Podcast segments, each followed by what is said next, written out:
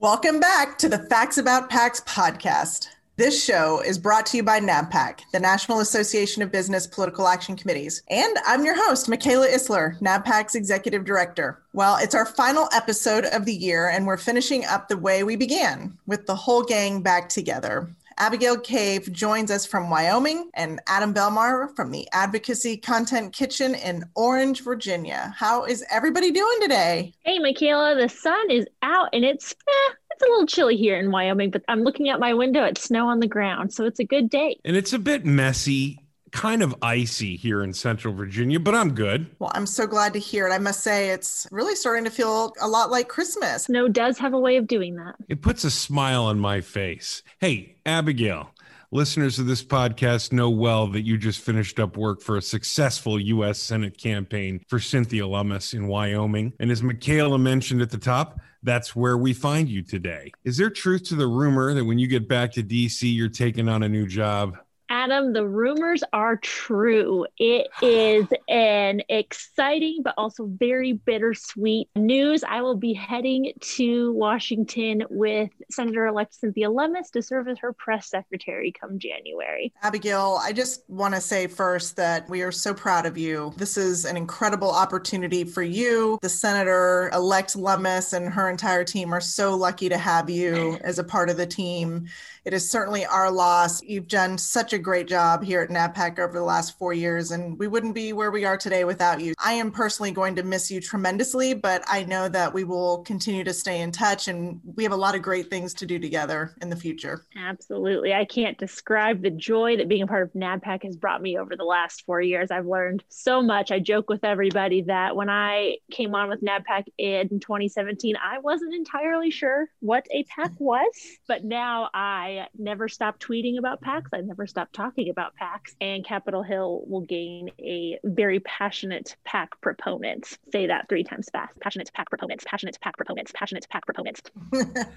Can't stop, won't stop. Abigail, this is just one more way that the PAC community is making an impact on the Hill. And I, I do applaud you because I think that it's a great opportunity to be a press secretary for a United States senator is no small thing at all. And I've worked with so many in my career. And I think if you do the job right, you can be a great, great asset both to the senator and to the people of Wyoming. Well, thank you both. I appreciate your kind words, but enough of that sappy stuff. I'm going to tell you this one more time, Belmar. Roll that beautiful bean footage. The Facts About PACs podcast is produced especially for the members of the National Association of Business Political Action Committees. In every episode, we recap this week's NABPAC activities, share actionable intelligence and best practices, all while connecting the PAC community. In today's episode, episode is brought to you by SAGAC Public Affairs. SAGAC Public Affairs is an award winning consulting firm that provides high impact communications, fundraising,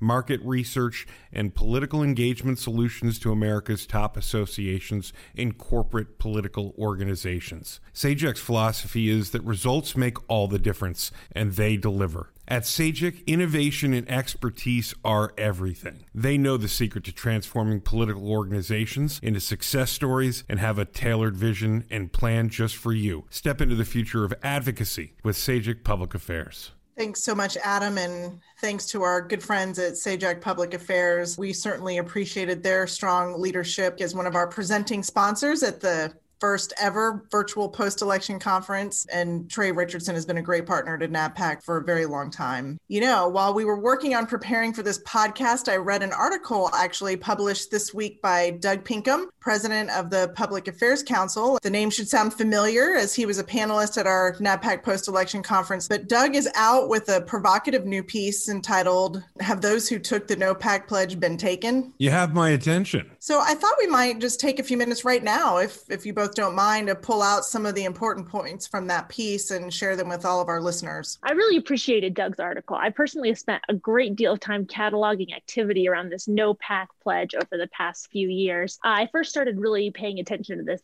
in the 2018 cycle when a huge amount of, especially progressive candidates, took this no corporate PAC pledge. And it kind of varied. Some candidates were a little more, I'll say fair about it. They were a little more specific about the industry they would take money from. And then others swore off PAC money altogether. And there was quite an array, a spectrum of those in between. In the 2018 cycle, 52 members of the 116th Congress, mostly Democrats, pledged to reject the money from corporate PACs. Correct, Miss Cave. It was 52 back in 2018.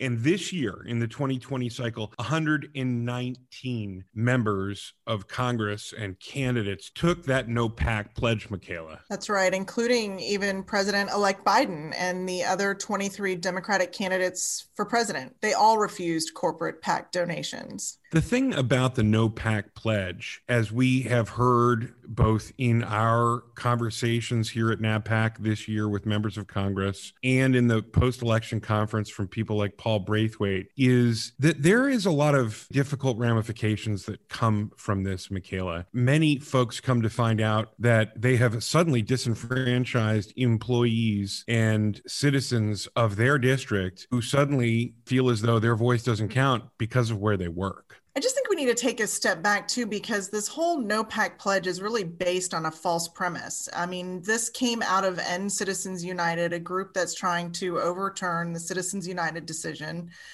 that had nothing to do with corporate PACs.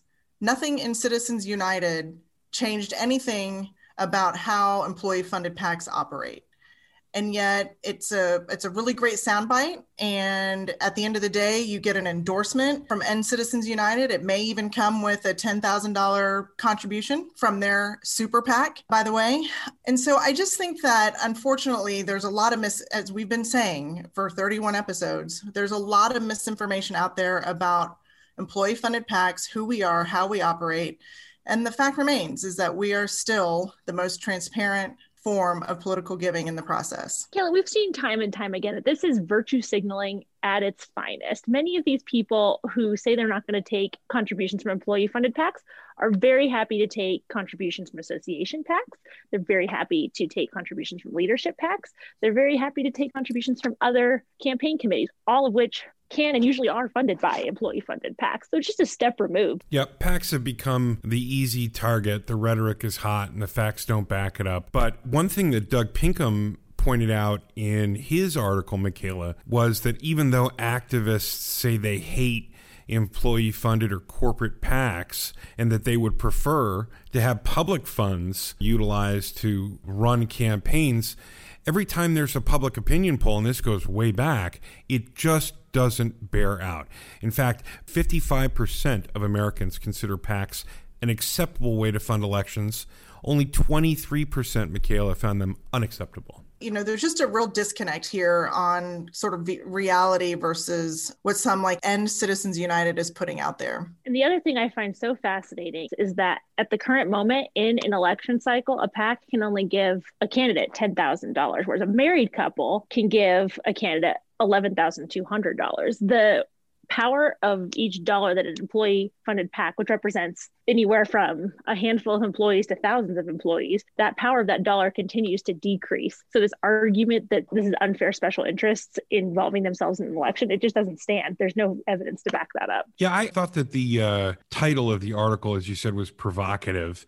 I don't really know that I feel that anyone was taken in any way by making this pledge. Some people have come back on it, which I think honestly is to be applauded because pivoting when you get more information is really the mark of leadership. As we go ahead in 2021 with the facts about PACs, we've got to continue to find everyone in our community, Michaela, PAC managers who are members of our organization who are fighting the good fight by telling the story about how an employee funded PAC can be beneficial and how you get involved and what those activities amount to for the company That's our mission. Absolutely. And, you know, we need to continue to build on the great work this year and also reaching out to key elected officials and stakeholders, policymakers, staff to really educate them because I think once they hear how we operate, the people that we represent, the hardworking Americans, they may not have known that before, but they are getting the facts about PACs now. And that's why our podcast and all of the other work that we're doing to educate elected officials on who we are are so so important and that's priority number one for NABPAC in 2021 not as much this year but in years past it's been interesting to see the rhetoric that has been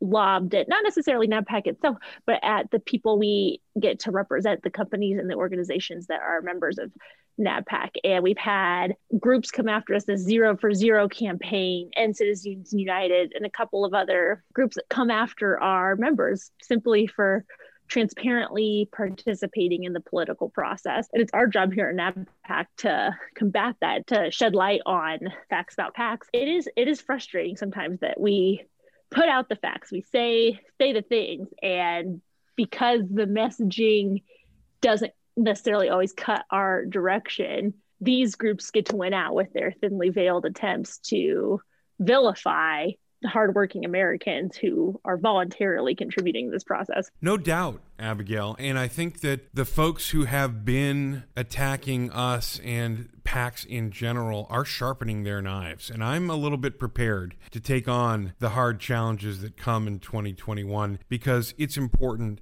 that we stand up and say, listen, we are doing it correctly, transparently, low dollar, and 100% ethically and every company that is participating and advocating for participation in the in the political process is doing a good thing. We had more civic participation in the 2020 cycle than this country's seen in over 100 years. And that took a lot of work for a lot of people to get folks to the polls. And I'm proud that PACs can be a part of that. Absolutely. And I think I mentioned this on the show last week, and I'll continue to mention it, but PACs really were an early reform that has worked. PACs were authorized by law in the 1970s as a reform. And the purpose was to give citizens of average means an opportunity to band together, pool their small after tax and voluntary contributions, and be able to compete with wealthy individual donors. So it's really, at the end of the day, a recognition that America is a nation of interests, which have a desire and constitutional right to participate in the campaign process. And PACs were and remain a way to channel this involvement in a fully disclosed and appropriately limited manner. Amen. And there is no way, place, shape, or how that U.S. corporations are giving directly to candidates on the federal level. That's not what employee funded PACs are. And Citizen United knows it. They are obfuscating facts. And I think in the end, our community, with the truth and the facts, and the FEC and the Congress on our side will continue to do good work and help people make their voices heard, Michaela. That's where we're going in 2021, folks. You heard it here first on the number one PAC podcast in America. PACs remain a reform with an unblemished record. In 40 years, you haven't really heard much about PACs in the media for some sort of scandal. And I would just say that PACs really should be considered a model for reform and not something to be abolished or further limited. Well, this is it, guys. This is the last time we gather around the podcast fire with Abigail Cave. It was a real pleasure having you as a co host of this show, helping to forge this new communications medium for our group. And you know what, Abigail? You better stay in touch. Absolutely. I have been honored to be part of the original gang for the number one PAC podcast in America some might say the world. Well, we look forward to having you back, Abigail, as a guest on our show. And just know you're always welcome. Thank you for giving all that you've given to NABPAC. We we will miss you. With that, I want to wish everyone a wonderful holiday season. I hope that 2021 brings much happiness. And until next year, stay safe, stay engaged, and keep moving forward.